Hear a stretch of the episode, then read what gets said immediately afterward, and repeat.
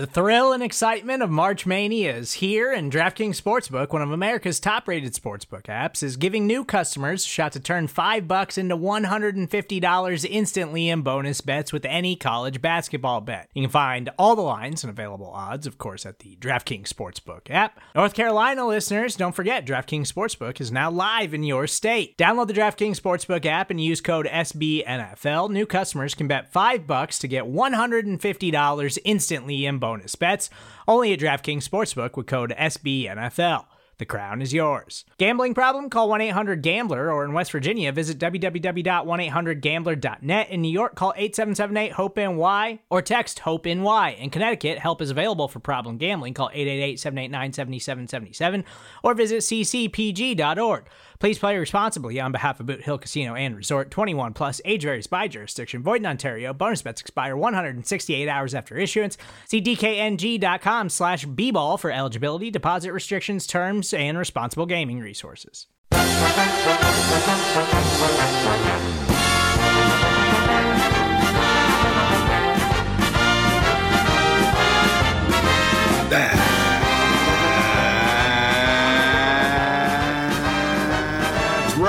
Bear down, Bears fans. It's time for an, another edition of the Chicago Bears podcast, Bears Banter, powered by Windy City Gridiron and SB Nation. Bill Zimmerman with you. And I am excited to do this podcast today because this is something uh, that this person and I have talked about doing for a while. You know, we both have busy schedules, and, and we've done a crossover before with Bears Over Beers with with EJ and Jeff Berckes, but we haven't ever. Jeff and I have never sat down and just done a podcast, the two of us, despite both of us being regulars on the Windy City podcast channel. So, with the season wrapped up, with Kevin Warren being introduced, wanted to get together with Jeff and have a podcast kind of talk about everything that's going on with the new president and, and, this upcoming off season, which has a lot of fascinating scenarios. So without further ado, Jeff Berckes, who's going to be building the board on podcast all off season long, and he's got Baron Balance with Lester, uh, you know, regularly throughout the off season, and he joins us now. Jeff, Bill Zimmerman, how are you? I'm doing well, and I'm really excited for this. And I'm worried about all of the things that you're going to bring up that I've been wrong about in the past, and you've just been keeping a list. And now we're going to have to. I'm going to have to make amends here. No, no, no. Because the the one thing people know about Bears banter is that I'm wrong all the time. But I feel if you really say things confidently and loudly, that maybe people believe you. Because you know, it's it's it's it's what's funny, especially when you get to like you're talking about building the board and leading up to the draft. Is, is we all like to to look at these college prospects and go, this guy's a can't miss, this guy's a can't miss. And, and like I always bring this up when people bring it up. I, you know, and I, I was a lot younger then, but I loved David Terrell so much. I thought this was like the changing point of the Chicago Bears offense and how they were going to start doing new things. And he caught a couple touchdowns, a couple fun touchdown celebrations, but that's all he did. So no problem there. You don't have to don't have to hide, don't have to check your notes and and, and make sure you've got any errors because uh, I'm in a really good mood today because I look, no one knows how Kevin Warren is going to do as Bears president. You can have a, a level of confidence in him, but watching him today and watching him control that press conference and what he had to say, and sure, there's cliches and there's the the typical, you know, ownership, you know, front office speak that that we got from him.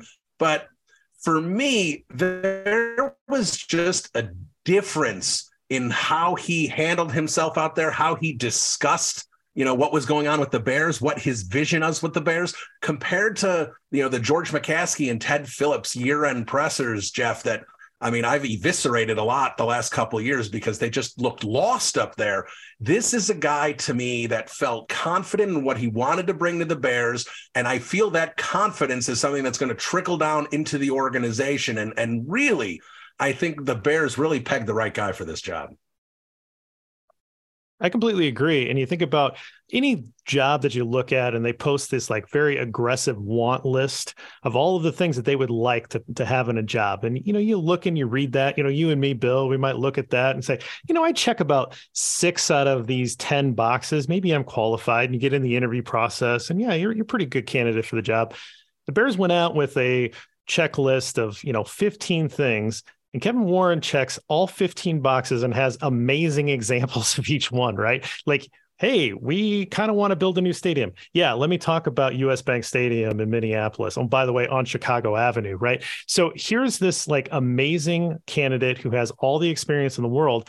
And eh, this is a gift to, to George McCaskey to come in and have somebody who he can just hand over and say, okay, do this thing because the last you know 22 years you've had an internal candidate who did his best but was probably outmatched by a lot of the job requirements of the, the modern NFL here you have someone who can step in and I feel very confident he can do this job. And the most important aspects of the job which right now are building a new stadium and taking the Chicago Bears into that modern NFL great hands. We're in great hands. Yeah I, I really agree with that I, everything you had to say. And you bring up the stadium and, and, obviously, and they talked about it a lot in that press conference, how important that is. It's it's an important issue right now. And you know, people kind of wanted to ask him about a timeline and things like that. I loved his answer that there is no timeline. He goes, because when we when we did this in Minnesota, we planned for a full year before we even thought about putting a shovel in the ground. I mean, that kind of thought process, I, I I mean, I am really excited with what you know. Eh, you know, the Minnesota built a great stadium up there. I am really excited with what he is going to do with that land in Arlington. I, I think the Bears are going to have something special. You, absolutely, the the first time they can get a Super Bowl, there's going to be a Super Bowl in Chicago. Other events. I think it's going to be fun. I think it's going to be great for Bears fans, season ticket holders. Uh, I, I'm I'm excited for it. But but beyond that, and, like you said, like Ted Phillips kind of felt like outmatched by the by the modern NFL. And, and I've always had a stance that Ted Phillips should have been in charge of business operations, and that there should be a team president that kind of oversees all. And, and while you know, I saw a lot of Bears fans, oh, it's going to be the same old thing. Kevin Warren said Ryan Poles has full control of football ops. That's fine that Ryan Poles has full control of football ops, my biggest issue always has been that both George and Ted have basically said that they don't know anything about sports or about football. Like they're just fans. They don't follow it. Yet Ryan Pace or, or Phil Emery or whoever it was was reporting to them, and they were responsible for evaluating their their work as the general manager. And that doesn't work. Sure there's wins and losses and that's something that anyone can look at but there's a lot more that goes into the football operations and the general manager job. And Kevin Warren I mean this is a guy who's run the Big 10 conference. He he was a high executive in Minnesota that had success.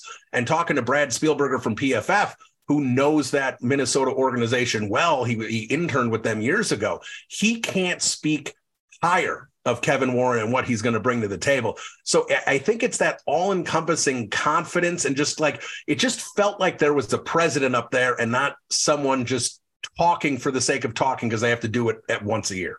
And you had to love how he started off by saying he got his start in this business by representing one Mr. Chris Zorich. Right. Right. like you gotta love that as a as a kid that grew up with a Chris Zorich jersey, right? Number 97 jersey. I probably still have it in a closet somewhere. See if I can dig it up. But that was his first client when he was out uh, trying to be a sports agent. That was his only client during his first year. So, you know, he was in uh, you know, Chicago to negotiate the contract. And I believe he even had Zorich there on hand um, in the room to kind of thank him for that. That, or at least he thanked him for that early on in the presser. And that is just a, a really cool three, you know, 360 kind of thing for him to come all the way back in his career. A man that's accomplished a lot already in his career, but to come back to kind of where it started, said, Hey, talking with his wife, this just feels right. The Chicago feels like home. This feels like the right opportunity. So for him, this is this is where his career is going, which I just think that's really cool that he has been able to hit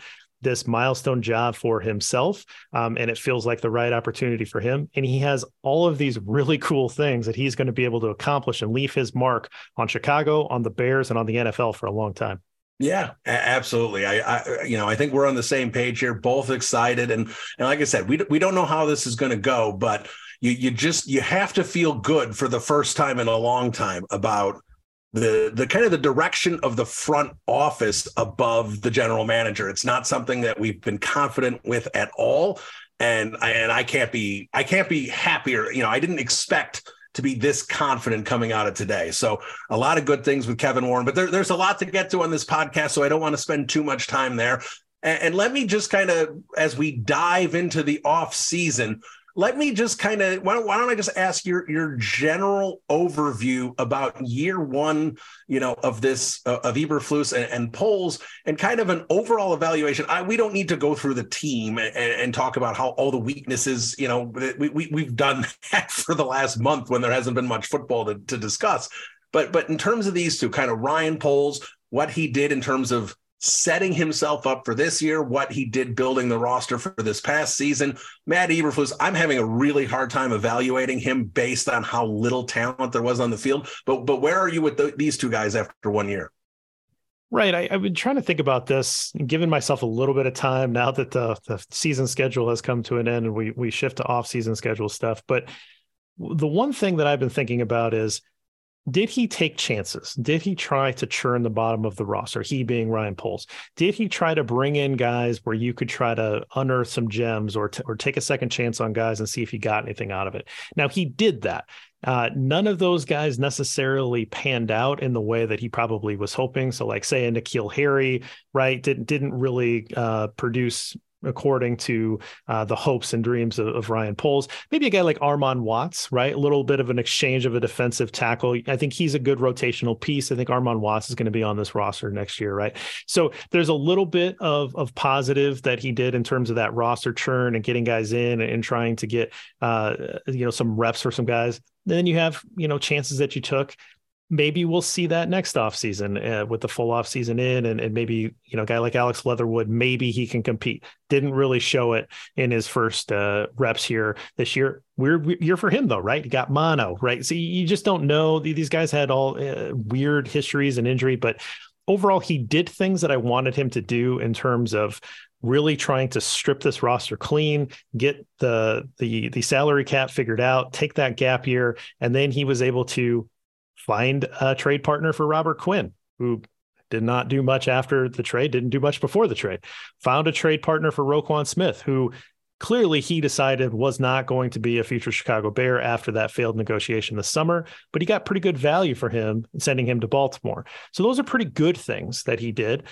You know, he's going to take criticism on the Claypool trade unless Claypool turns out to be a good wide receiver for this football team. Right now, that looks like a loss. I'm still willing to give him the offseason and see what happens uh, at the start of next year before I'm willing to put in my final grade on the Claypool trade. But right now, that doesn't look particularly good, right? But overall, I think he was active in trying to find some roster churn and give some guys some reps that would give you an opportunity to evaluate some players that you could see into the future. Now, a lot of them didn't work out. So you want to just go results based business, not great, but I liked the approach. The approach was good. The process was good. If he keeps doing the right process, I'll be happy. As far as Matt Eberflus, I don't know, man. Like it seems like some good stuff. Um, you, you know, you, you, I know it's a little football meatheady, the the hits uh, principle, but I kind of liked it. Right, it felt much more of a disciplined team. You didn't see this team get penalized nearly as much as under the Matt Nagy era. You have to like that. Um, I think that there was some good after the mini bye, right? That that good uh, uh, a change in direction for the offense, uh, where they said, "Okay, Justin Fields, maybe you can run the ball. Uh, let, us see if we can put a little behind you." And then that really opened up the offense, and, and the Bears were cooking at least for for uh, the middle chunk of the season, which was nice to see and gave us more confidence in Justin Fields going forward. So there's at least something there. That defense was pretty terrible the whole year, though. So what's going on with that? Uh, is it just a lack of talent? Is it a scheme that's just not working? Do you do you need a ton of really good players to be able to play good defense? That's not always the great sign of a defensive mind if you need all of the best players to have the best defense. And so I think there's a lot to be said about where what he needs to be able to put a good defense on the field. Uh, but I do think that they did enough this year with low levels of talent to feel good about. Let's give them this offseason. Let's see what this if this team can compete like the Lions and Jaguars this year, then you feel pretty good. Yeah, and and kind of expanding on your point about Eberflus and, and the defense is, I do think you do kind of have to look at the big big picture here. And again, I'm as I said, I'm on the fence on Eberflus. I think next year is going to be really where we're going to get to evaluate him because there's going to be more talent on the field. But when they had Robert Quinn, who mind you didn't do much, but at least warranted attention. And when they had Roquan Smith, who was having an up and down year anyway, but when those two guys were on the field, the defense was at least competitive. It was scrappy. You know, they didn't give up a lot of second half touchdowns. They, you know, they, they I felt like they were getting some some blood from the stone, so to speak, early in the season. But by the time those two guys were gone, and I think more, more of it was Roquan than Rob, Robert Quinn. But when those two guys were gone, I mean, literally, they couldn't stop anybody. I mean, it was just it was 450 yards a game, 40 points a game. I mean, we we just saw what offenses were doing to them, and there wasn't wasn't much to do from there. But for but for me with with Eberflus is I, again. I put it, you know, I'm going to pause, you know, get an incomplete grade, so to speak, on year one, just because I just, I just don't think it's fair to evaluate when, I mean, we're just, we said going into the year with Robert Quinn coming off 18 sacks and, and Roquan Smith, that this might be the least talented team. If it's not the least talented team, one of the bottom two or three least talented teams in the league. I think a lot of us content creators really had that consensus about this roster. So the fact that they went out, traded two out of their best five or six players, and then continued to tank and you know finish with the worst record in the NFL. That shouldn't be surprising, and I don't think that's necessarily a knock on Eberflus. I think it's more of a reality of the roster. Yeah, I agree with that. It makes a lot of sense to just say Brian Poles accomplished kind of what he wanted to do, which was reset the roster. He got the number one pick. I don't think he thought that he was going to have that in the middle of the season and that you know 10 game losing streak or 11 whatever it was that they ended up the year with it was a little surprising, but um, they were in some of those games. They probably could have flipped a couple of those results, particularly in the middle of the year. By the end, like you say, some of those guys were injured. They just sort of fell off a cliff. And by the time they got the divisional games uh, after Buffalo and and and Philadelphia, which were no contests, uh, those divisional games just felt like yeah, yeah, that's not going to happen. They're going to lose these. Yeah. So, and when I look at Ryan Poles, and I've made no, you know, secret about I did not like his offseason approach in terms of where he, I know he had limited resources, and the last thing I wanted him to do was try and punt money into the into the future to try and squeeze out wins. But you know, you know, I've argued with a lot of people the Khalil Mack trade. I wanted to see them get a little more value for that. If they couldn't get a one for him, I wanted first round value. So maybe you know that second round pick with pair it with maybe a third, something like that, or a future third, future fourth. So didn't love the return on that, but you know, obviously I understand they're they're rebuilding and, and clearing the cap space. And, and, the limited resources he did have, I felt he focused a lot more on defense than offense, and offense at the end of the year or end of the offseason, I should say, you know, let, let's just grab N'Keal Harry on a cheap trade. Let's grab Michael Schofield and Riley Reiff, who are still available. The day training camps are opening, and, and see if we can piece together an offense. And I thought that was basically an unfair approach to Justin Fields when you're trying to evaluate Justin Fields in year two. Now, I will say that if you told me the Bears would have the number one pick in the draft, I would say, well, they are absolutely taking Bryce Young because that means Justin Fields is not the guy, maybe unfairly because of the people around him. But the fact that they're sitting where they are now with, I would, you know, based on even what Kevin Warren said in his press conference, that you know the confidence that this organization has in Justin Fields, and I think you know well deserved. Obviously, I'm not stepping out on a limb with that that comment, but the fact that they could be as poor as they were, and yet we still saw Justin Fields emerge in a lot of different ways. It, it, it I really, I, have said this in like a column on Windy City Gridiron. It, it kind of was the perfect season. Like if you're going to rebuild where the Bears were a year ago, and you said, all right, you know, Justin Fields is your future and you get the number one pick in the draft, I would have said those two things can't be married, but here we are. Yeah, I, I know I said it somewhere at the beginning of the year. The problem with being on four different podcasts is that you don't know exactly where you said everything. And I'm not going to go back and try to research the archives. But a lot of people were pretty upset with Sports Illustrated. And we have to step back as Bears fans and say, that preseason prediction where they predicted three and 14 and everybody kind of blew up and got pretty upset. Yeah, they were right. But this team was a little more fun than I think anybody would have thought. They were more competitive in, in ways that we wouldn't have thought. But at the time, I said, you know, guys, if they come out of this year and and say they they know Justin Fields is the guy and they have the number one pick in the draft, this is a this is a great place to be because this team has so many holes. They can trade back, they can build that draft capital that they can they can uh, uh, take advantage of for years to come. that is the perfect scenario. If they come out of the year and Justin Fields isn't the guy and they have the number one pick, that's a great place to be because you start over and, and you, you you you start again. If they come out of this year and they don't know about Justin Fields and they have a middling pick because they try to sort of you know push some some chips into the future years and try to extend things so they could be a little more competitive and they you know they go eight and nine that's a terrible outcome right? So in a way i think as fans you had to take the medicine this year and it didn't taste good. It, i mean try covering this team you know for 18 weeks folks and be on all the time trying to find silver lining and trying to find ways to cover, cover this, this team that's not going to just depress you it, it was tough. It was a tough year to go through. But now that we're through it and you have the best position in terms of draft capital. You have the most money entering free agency. The offseason runs through Chicago, right?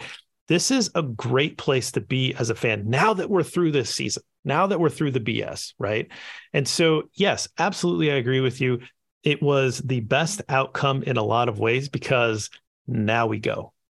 Yeah, absolutely. And before we get into the go, just want to ask you one last thing, and that is Justin Fields. We haven't talked about him too much, but you know, we, I think basically all our podcasts were Justin Fields podcasts for the last half of the season anyway. So there's been plenty of discussion about him. But you know, let let's you know get past what what we like about him you know, and and obviously the the the intangibles, the leadership, the the athleticism, the the fact that he, you know, he, escapability in the pocket. I mean, we can list thing after thing after thing. But what everyone likes to harp on is is the passing game, which I, I'm sitting here going, when you kind of get into the advanced analytics, you can see that he is pretty darn efficient in his limited opportunities. Obviously, we know how poor the receivers were for most of the year, even when they brought in Claypool. Claypool obviously did not accomplish much. You know, Cole Kmet became a favorite target, Darnell Mooney while he was still on the field.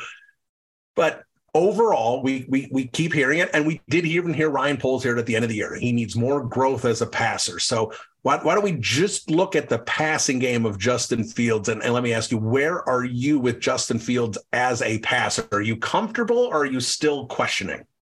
Probably more comfortable than most.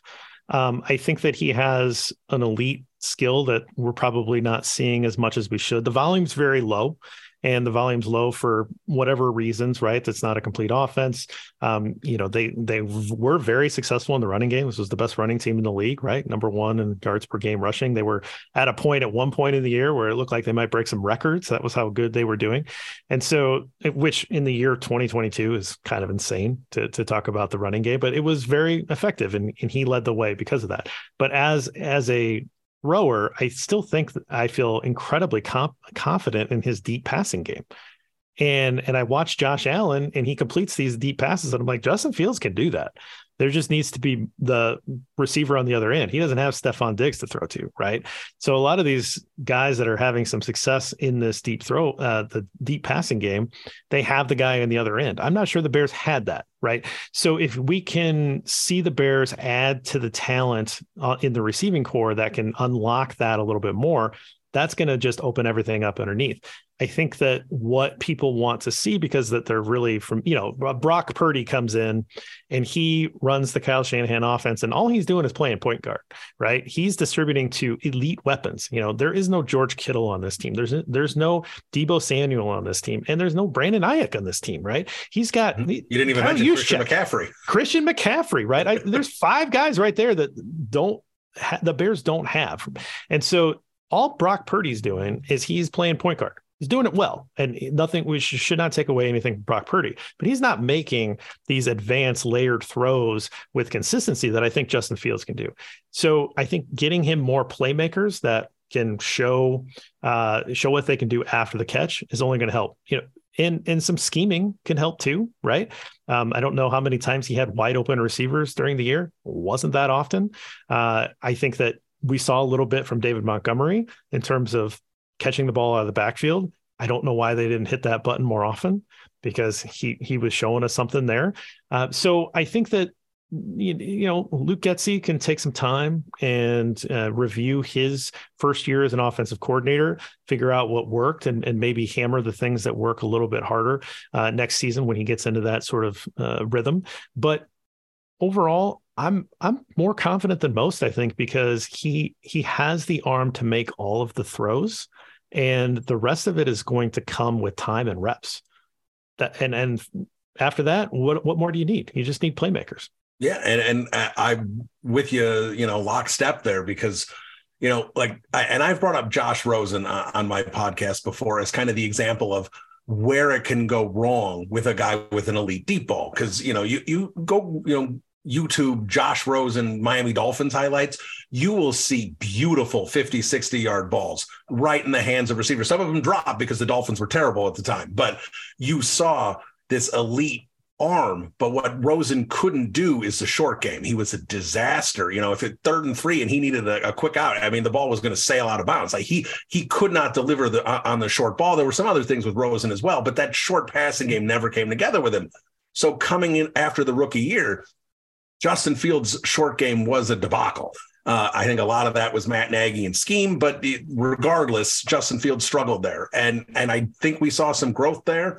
I, I think he found some things with Cole Kmet. I agree. David Montgomery would have been a, a great guy to utilize, but we're we're seeing growth, and and that's that's what I kept stressing on the pod. You're seeing Justin Fields grow. Rookie year, we saw flashes, but we didn't really see growth. This year, we I think we really saw growth. I, I think Getsy. Came, I thought I think we saw growth with Getsy as well. Look, there was still stuff Getsy was doing at the end of the year that I think all of us were still pulling our hair out. But I mean, Getsy is a play caller much better than Matt Nagy, and and I think we should be pleased there and, and pretty confident what I think what Getsy and Fields with better talent around them uh, are going to be able to do. And you know, as we kind of dive into this off season, let's you know, you started with David. You brought up David Montgomery, so let's start with current Chicago Bears who are staying on this roster most likely, or are free agents but are eligible for extensions. Now we know we have a lot of money. Uh, that the Bears can utilize here, and most of it is probably going to be front loaded because they need to spend a lot of money this offseason. So, you know, when we're looking at this current Bears roster and who's eligible for extensions, Chase Claypool is eligible for an extension. I don't see any way that the Chicago Bears can do that right now. Cole Kmet, based on how Ryan Poles spoke of him in the in his press conference, I don't see any reason why Cole Kmet's not going to be extended this year. I'd be curious what the price is there. That makes me a little you know, potentially a little shy. Jalen Johnson, we haven't heard much. He's he's another potential candidate. And, and we also have David Montgomery, who is a free agent. And, you know, there was a lot, you know, he kind of emotions that felt at the end of that week 18 game with David Montgomery. He's clearly a, a locker room favorite. And, and you know, uh, start with David Montgomery, kind of go through these other ones. With Montgomery, I, I do not want to pay him big dollars, but there are so many running backs available this year that are kind of similar to David Montgomery that I think he could be brought back on a really affordable price. And that I necessarily would not be opposed to. Again, depending on the price there. I mean, if, if we're talking 10, 11 million a year for David Montgomery, no, thank you. But I think David Montgomery, I think he wants to stay. I think Ryan Poles might want to keep him. And I think they might be able to find an affordable deal to keep him around. I agree with you. I think that's a really good way to look at it. And not only is there are there backs that are similar to David Montgomery, there are some premium backs that have are potentially going to hit the market, right? Saquon Barkley is potentially a free agent. Now, I don't know that they're going to let him leave New York, but he's come back strong. He's he's a, a, much higher pedigree back, right? So there are some backs that might hit free agency that you might say, well, I like David Montgomery, but this guy, this guy has another gear to him. This guy has another level to him. And so the Bears are in an interesting position, right? They have all of the money. And so if they want, like, you know, I don't know if you drink bourbon, Bill, but you know, you go to the store and let's say you're a Maker's Mark guy. Maker's Mark's good. You like Maker's Mark, right? But then there's this Maker's 46, which is, you know, an extra 10, 15 bucks or whatever. And you're like, you know what? I want to treat myself all of those bottles are open to the Bears this year, right? They can buy whatever they want. They can buy, you know, the the crazy expensive cognac behind the behind the shelf uh, with the with the lock and key. They can buy whatever they want.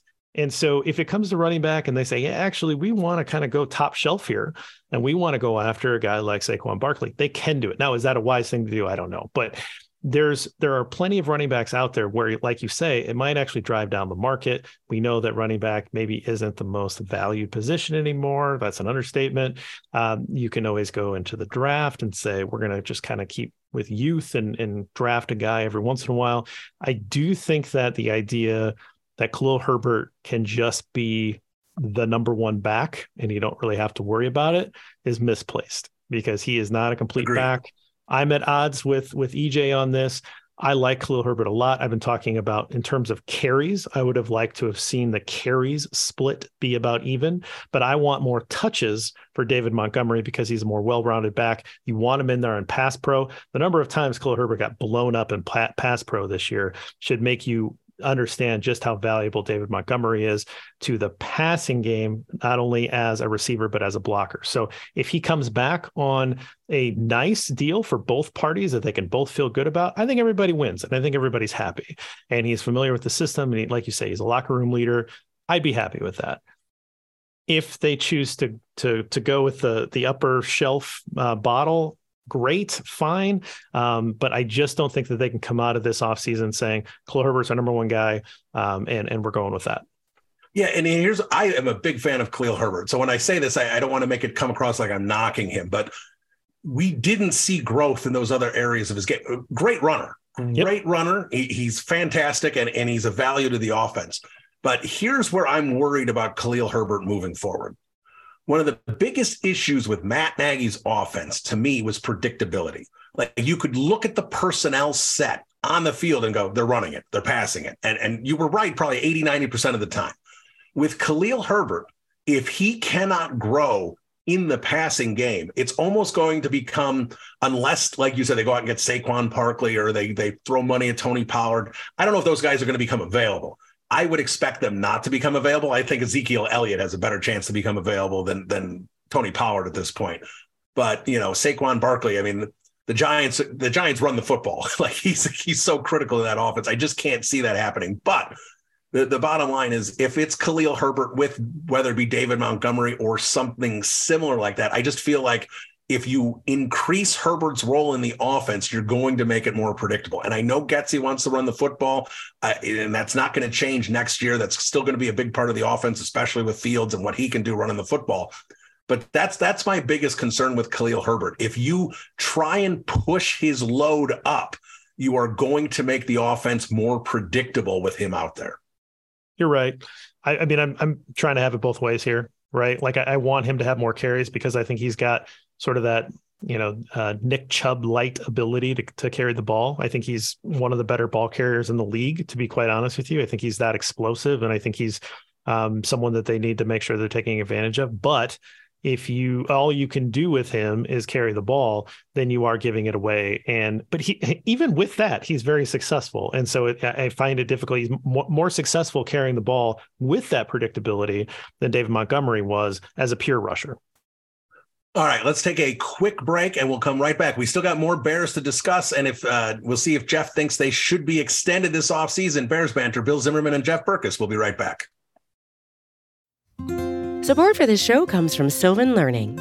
As a parent, you want your child to have every opportunity, but giving them the tools they need to tackle every challenge, that takes a team. Now more than ever, educational support tailored exactly to what your child needs can make all the difference. That's why parents have trusted Sylvan Learning for 45 years as the ultimate teammate in their child's educational journey, instilling in them a love for learning and a passion for reaching the next level. And Sylvan's Insight Assessment can identify gaps in learning and areas that could be of concern for your child. It's a 360 degree view into your child's learning that you can't find anywhere else and helps ensure that your child miss something in school that might put them at a disadvantage in the future. And right now, it's the best price of the year at $29. Go to sylvan29.com to learn more and get your child's assessment for only $29. That's S Y L V A N 29.com. right, welcome back in. All right, JB, we just finished up kind of discussing David Montgomery. Let's talk about the other offensive pieces, and that's Claypool, Mooney, and Kmet.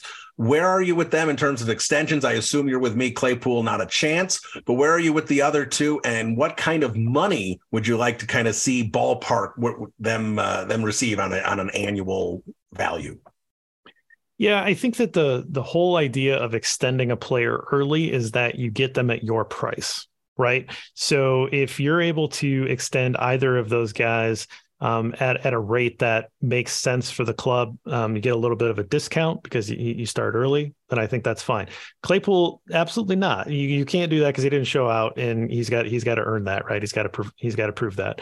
Um, Mooney is uh, obviously in lockstep with with Justin Fields in terms of their off season. This is a core piece, um, but boy, did he look pretty rough at the beginning of the year. Now, did he just get injured before he put up real numbers uh, so that it made you feel a little bit better?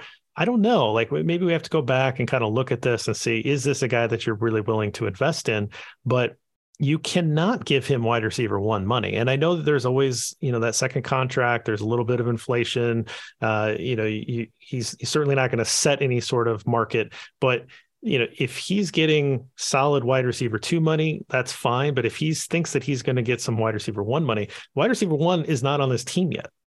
Maybe that'll happen through a trade. Maybe that'll happen in the draft, but wide receiver one doesn't exist. I, I would have argued for Mooney last year, say, you know what, he's he can do this, he can step up into that role. I think it's clear that he couldn't and so he's a very valuable number two but he can't he can't carry the load as a number one so i don't have a specific millions of dollars per year value off the top of my head for you but i think that if he is in line with like a solid number two wide receiver number fine um, other than that like you have to be comfortable with saying no and if that means that he eventually walks then then that's that's the case um, but I think he really wants to be here, right? I think he wants to be in Chicago with Justin Fields. That's a really good bond, and so I hope there's there's a way forward there in terms of Cole Kmet, Lester and I kind of bought in. We sort of had the Kool Aid in our hands at camp because it was like, well, this is going to be Cole Kmet's offense. They're running this thing through him.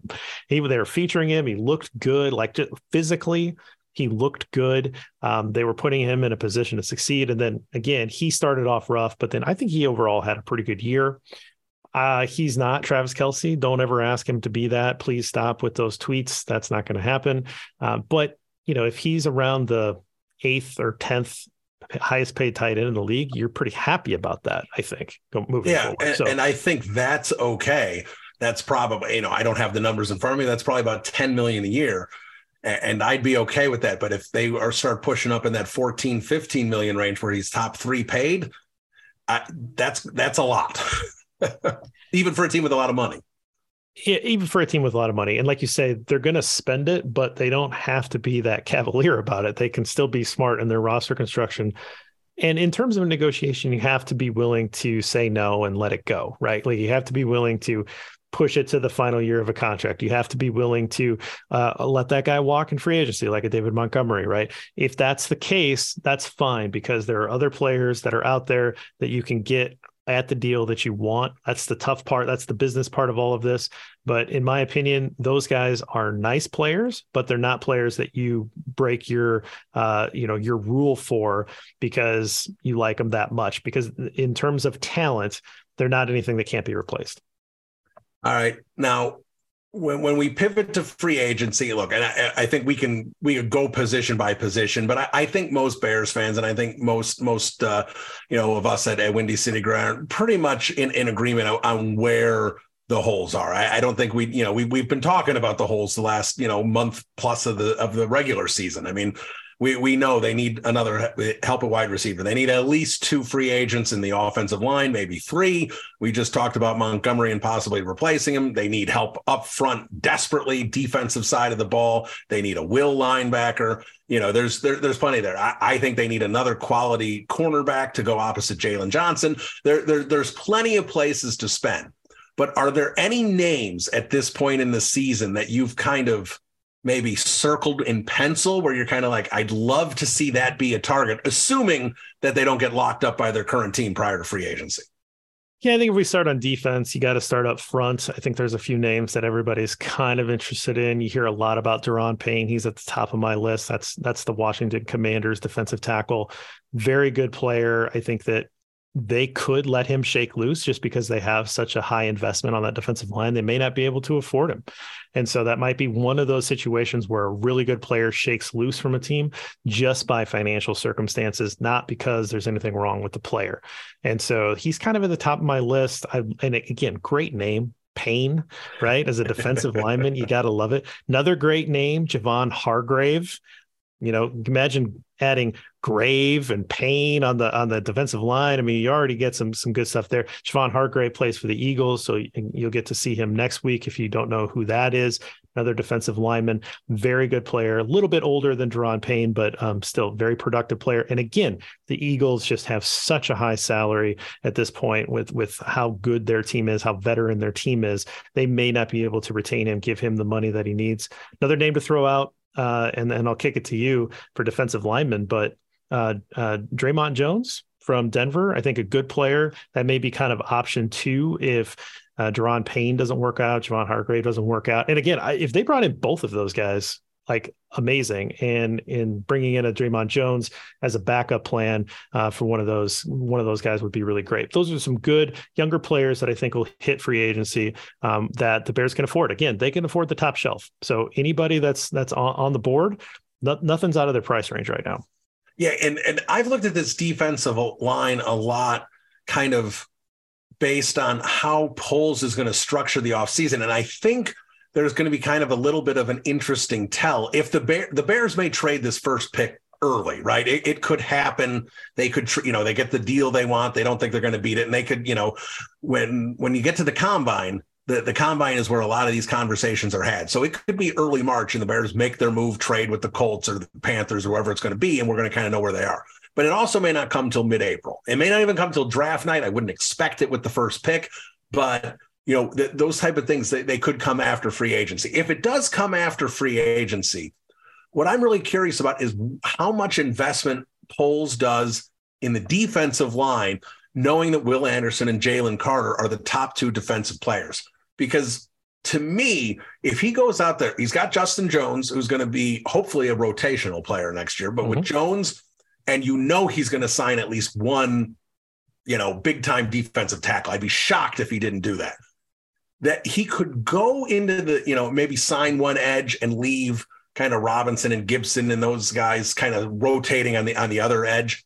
He could do something like that where he goes and gets one edge and goes out and gets one D tackle, whether it's a nose or a three tech, to to kind of go into the draft where if he expects to be keeping in the Will Anderson, Jalen Carter range, then yeah, I think that's kind of a tell because he can set it up where, like, let's say they signed Daron Payne, like you brought up Payne, and I'm a big, big fan of Payne as well. I think that'd be a phenomenal fit.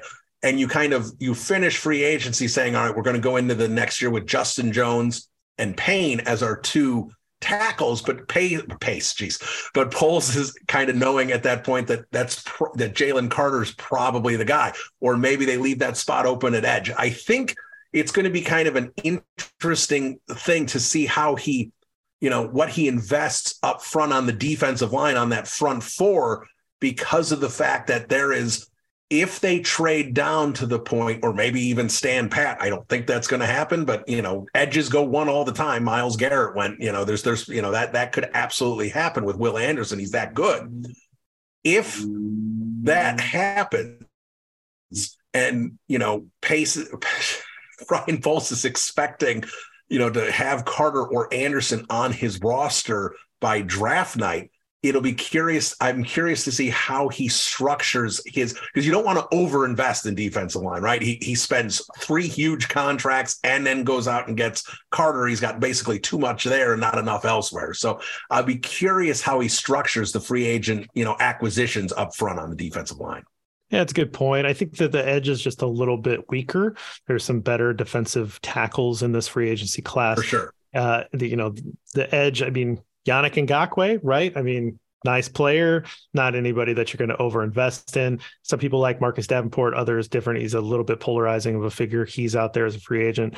Um, the only other guy on defense that I'll name, I think the linebackers, you can, he's proven with Jack Sanborn. I think he's proven he can he can find somebody. I'm not really worried about linebackers. I don't want to overinvest in them in free agency um, or necessarily high up in the draft. Uh, but I do agree with you that the Bears could use another corner. I like the idea of adding that fifth defensive back to this mix and really solidifying that group. I think we saw some uh, really good stuff from Eddie Jackson. He deserves to come back. I think I think we saw some really good stuff from uh, Jaquan Brisker. So I think those safeties are good. We like Jaylon Johnson. He gets hurt sometimes. Kyler Gordon started to come on. Who's that fifth piece? How about Jamel Dean, corner from from Tampa Bay? Really good player. They might be blowing it up. They I think they're blowing it up. Yep they might not be interested in bringing back. They need a gap year. They need to reset because they kind of went all in with this Brady stuff. One one year too much, right? Like they probably shouldn't have done it this year. I think we all witnessed that last night. Uh, but Jamel Dean for me is the guy uh, cornerback that I'm I'm particularly interested in. I think James Bradberry is out there too, but uh, J- uh, Jamel Dean's a little younger, I believe, and, and interests me a lot. So that that's the name. That's the last guy I'll mention on defense. Dean's a, I hadn't thought of Dean. Dean could be a, a fit that, that does make a lot of sense. Now, while we're on Tampa, I'll, I'll switch to the offensive side of the ball um, because we, we you talked about wide receiver. We talked about how wide receiver one might become you know available via a trade to the Chicago Bears. And I think the one guy, and I know he loves being in Tampa. I know he loves it there. But if you tell him that Kyle Trask is your QB one next year, he may have a different mindset. And I think he'd be phenomenal with Justin Fields, and that's Mike Evans. I don't know if he's going to become available, but if, you know, I think Tom Brady's playing next year, but I don't think he's playing in Tampa. If, if, you know they're blowing it up and trying to say all right we're gonna we're gonna fire byron leftwich we're gonna really kind of start over here and and do a couple different things if mike evans is available that's my top target if i'm ryan poles a fantastic. I mean, DeAndre Hopkins, Mike Evans, someone that you know can go up and get the ball. Justin Fields, build a rapport with that guy, throw it deep. Mike Evans, borderline Hall of Famer, might be a Hall of Fame player, right? Like I think really he's Hall good. of Famer. I mean, you look at those stats. I don't think people realize how good his numbers are. He's never not had a thousand yards, and and he's and he's a touchdown machine. Yep. Right. And so absolutely I love that. And this is that that's the type of player. And again, I kind of feel like this about Hopkins too, is that you're trading probably a pretty big contract. I don't know the Evans contract off the top of my head, but probably has a, a decent contract associated with him. And so that the team's going to take on some of that. And he's older, right? Like, so you're not necessarily getting this this player that's going to play for you for you know seven, eight years down the road. It's a shorter term of, of what you're going to get this guy for. That doesn't cost a lot. So the Bears may be able to pluck a player like an Evans or a Hopkins, household names, you know, huge careers, all that for less than you might think. Now, is it going to be the Amari Cooper the, the deal that, that was able to pry him away from Dallas last year? I don't know, maybe not. That's a pretty low compensation that that ended up being, but I don't think it's as high as people think. And I and I could absolutely see by trading out of that number one overall pick, generating more draft capital to be able to flip something down to Tampa and say, we'll take that salary off your hands, bring him up here. Um, that could be a phenomenal fit. And then all of a sudden, Evans is your one, or again, you want to go to you want to go to Arizona. Uh, Hopkins is your one, and then that makes everybody else just that much better. Mooney fits into that number two role, absolutely. Claypool can settle in as a number three. Cole Kmet, you know, makes him a little better. It just makes everybody better because they're slotted into a more appropriate position in the hierarchy. Yeah, I, I like Hopkins a lot too. I mean, obviously, Nuke's Nuke's a phenomenal player. Uh, I'd be curious if Poles and Eberflus would want him. I mean, he ruffled some feathers in Arizona. He's, you know, he had the steroid issue, the, the PED issue that he missed some games with this year. I'd be curious if they'd roll the dice on bringing someone like him in. I don't think they'd have any of those type of concerns with Evans, but if Poles is going to focus on getting a top dog for Justin Fields, I mean, those those are two names obviously that'll be right at the top of his list. What one would think, and Hopkins, I, I'm confident Hopkins will be available. I just don't know if Evans is. Um, you know, I don't want to keep you too much longer, but before you know, I let you go. Got to talk offensive line. Um, you know, that's one we know Ryan Poles already said he's going to get better And He said it when he was hired. I'm all about offensive line. I think Cody Whitehair's done in Chicago. Um, but what he kind of does elsewhere, I, I I like the fact that he didn't talk about Lucas Patrick because you know Patrick was not good. Now again, was he would he be better if he was center? You know, because that's what he was brought in to do. He was not good at guard. I don't think he's going to be off the roster next year, but I certainly don't want them penciling him in as a starter anywhere on this offensive line. I think Braxton Jones might be one of those guys where he's penciled in at left tackle. And if something happens where, you know, the trade to put the number one pick ends up being nine and they're sitting there with Carolina and let's say Paris Johnson is sitting there and they said, well, we, you know, that's the only way I see Jones not starting next year. I think Teven Jenkins is set at right guard, but right tackle, center, and left guard, I think there's going to be some churn. I don't know if he's bringing in three, you know, starter level offensive linemen, but I, it has to be a minimum of two. I, I think I'm going to the draft with the center. Uh, just because there's some really good center prospects. I think I'm earmarking kind of a second, third round pick for one of those center prospects. That you know, the, the kid out of uh, Minnesota, Chicago guy, right? Like, I mean, that that feels like every, John Michael Schmitz. Everything kind of feels like everything's pointing to that. Everybody's got him in a mock draft right now, going to the Bears. But again, I, I will I'll wait until that happens to start celebrating. But that looks like a, a really perfect pick for me in free agency. I think you got to go after a right tackle. Mike McGlinchey's obviously kind of the top name right now. I don't know if the Niners let him go. Again, you got a team that's kind of going for it, but and he's the perfect fit in that Kyle Shanahan offense. Getsy's obviously running somewhat of a, a similar offense there. I love McGlinchey. That would have been that would be a great uh, addition in free agency. If you if you whiff on that or he goes back to to the 49ers, I'd say Kaleb McGary down from, from the Falcons would be a good fit. Um, I like him. He's a nice player. And I, I, don't know if he'll get out of Atlanta, but it's not like the they're rushing to to sign him to an extension. I do think you're going to sign a right tackle in, in free agency. Larry Borom becomes your swing. Great. Great spot for Larry Borom to be your swing tackle. That's what we've always wanted out of him. He's a nice uh, player that can fill into both both spots. I think you can find a guard. I do like uh, Isaac Seumalo from uh, from the Eagles. Um, probably my favorite guard that might hit the market.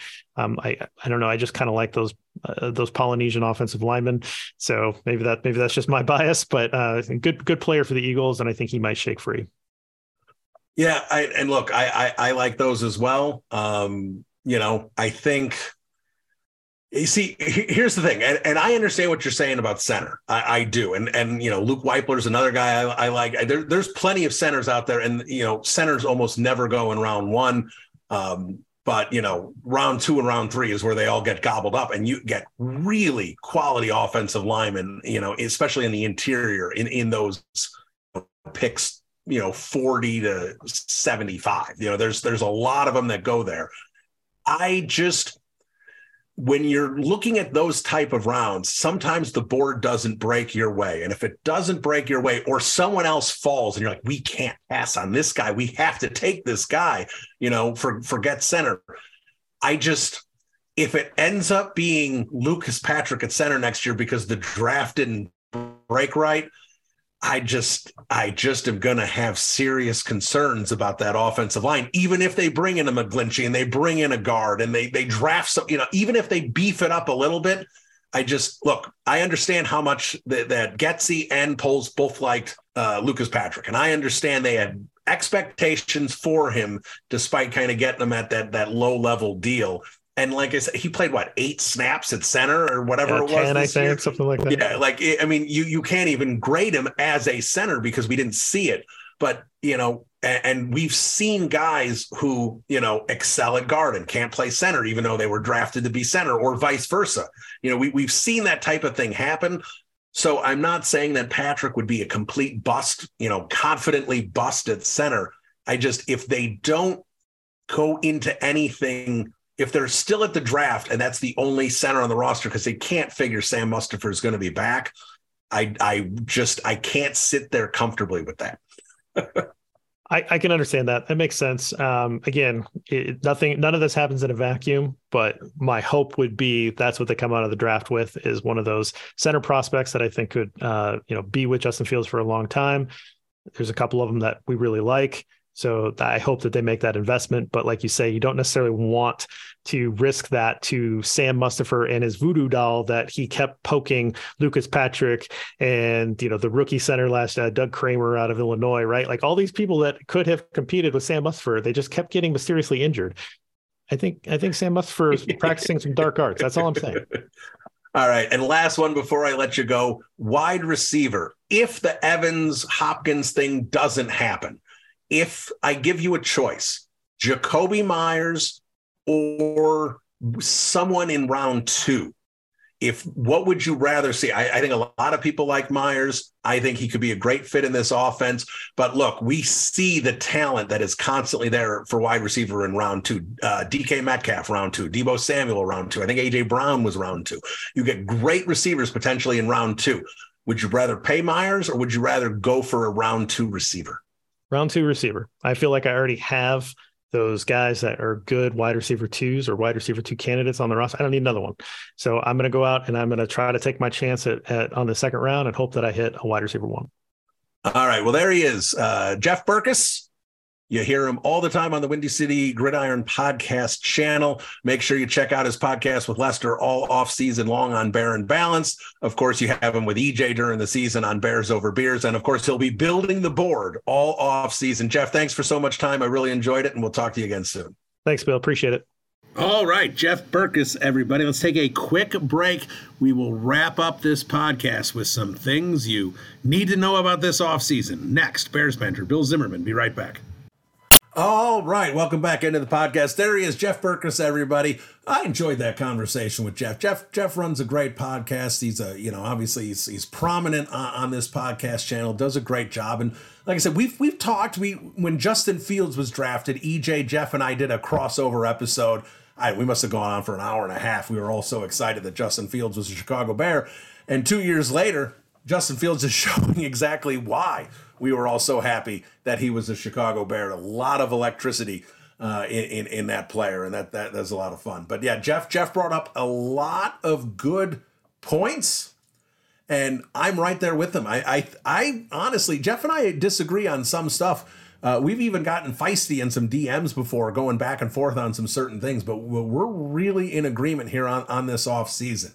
Now, my approach sometimes on off season is a little different and i'll be honest i'm not used to i mean we're all used to the bears being bad but i'm not used to the bears having these top five picks i mean the only other time they, they've done this recently obviously is, is the mitch trubisky move but i the one thing in a draft is i, I never like planning to get someone in the draft. Like, say, all right, we are going to fill this position in the draft. Now, if you're sitting number one, number two, you can do that.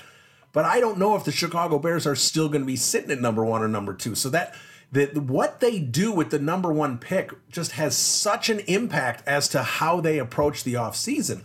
Because, you know, when, when you look at these potential trade downs with the, the number one pick, look, the, Arizona, you know, number three, they're they're not coming up to, to, to that number one pick. Is Houston going to come up? And even if they do, you're not going to score a giant score to just move down one spot. So that first spot really is the Indianapolis Colts. Obviously, that, that is a potential trade partner.